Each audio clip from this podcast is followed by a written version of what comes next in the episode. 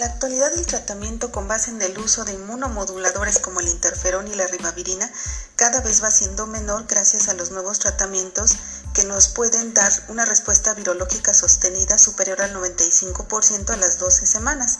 Sin embargo, en pacientes coinfectados con VIH y pacientes que presentan cirrosis todavía aún quedan desafíos.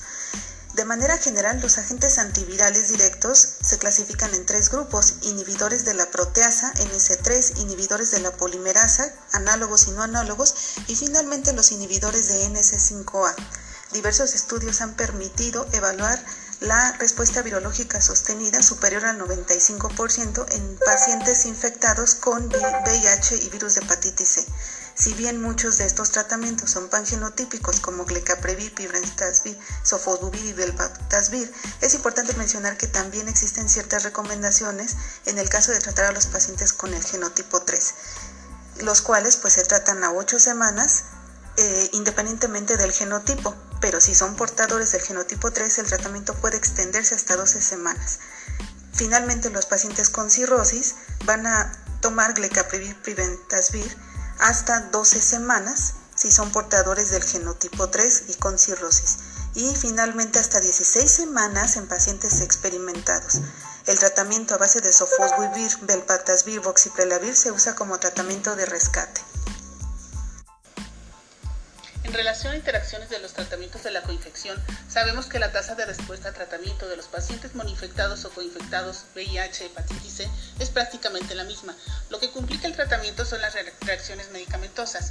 Cuando se utiliza un esquema para VIH basado en inhibidores de proteasa o no nucleócidos, no se recomienda el tratamiento con inhibidores de proteasa de hepatitis C. Los antirretrovirales que deben evitarse son atazanavir, darunavir, lopinavir, el integravir con covicistat, efavirenz, cetravirina y nevirapina. Se debe cambiar el esquema antirretroviral preferentemente a inhibidores de integrasa del tipo de dolutegravir, altegravir y el maraviroc. Por otro lado, hablando de factores de riesgo, es rara la infección en parejas heterosexuales monógamas. En forma vertical se ve solo en un 4%. En sexo anal por inflamación de mucosas, lo que aumenta el riesgo de VIH. Mayor frecuencia en usuarios de drogas, y en los HCH en cortes de estudio se ha visto un incremento del 70% del 2010 al 2015 por uso de juguetes sexuales, sexo en grupo o múltiples parejas sexuales, drogas recreativas como el popper y el Viagra, fisting e ITS ulcerosas como la sífilis. ¿Cómo afecta la coinfección por ambos virus, VIH y hepatitis C? VIH, por un lado, favorece disminución de las células CD4 y esto va a crear una disminución de la respuesta del sistema inmune contra el virus de hepatitis C, trayendo consigo cargas virales de hepatitis C muy alta que favorecen apoptosis y fibrosis a nivel hepático. Por otra parte, como hay depresión de CD4 a nivel intestinal, esto favorece traslocación bacteriana, favoreciendo aún mayor daño. Otra forma en la que el hígado se puede afectar es por hepatotoxicidad asociada a fármacos antirretrovirales, ya sea que directa o indirectamente favorezca mayor daño hepático.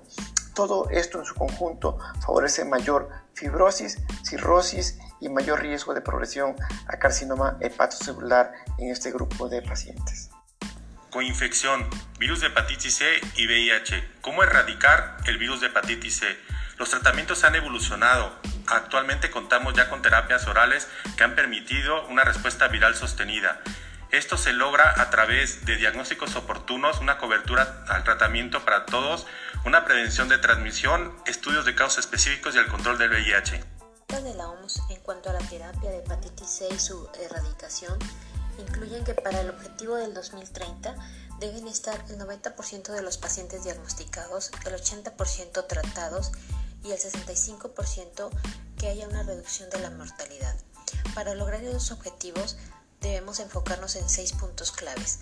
La vacunación para virus de hepatitis B, eh, las prácticas de sangre segura y de inyecciones, reducir el riesgo de contagio en personas que usan drogas intravenosas, prácticas de sexo seguro, tratamiento de hepatitis B y curación de virus de hepatitis C con drogas altamente efectivas.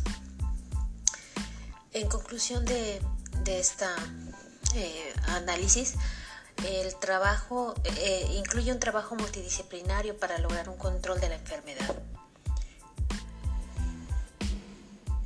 Que incluye el diagnóstico oportuno, la referencia, el vigilar interacciones farmacológicas y lograr un acceso a los medicamentos.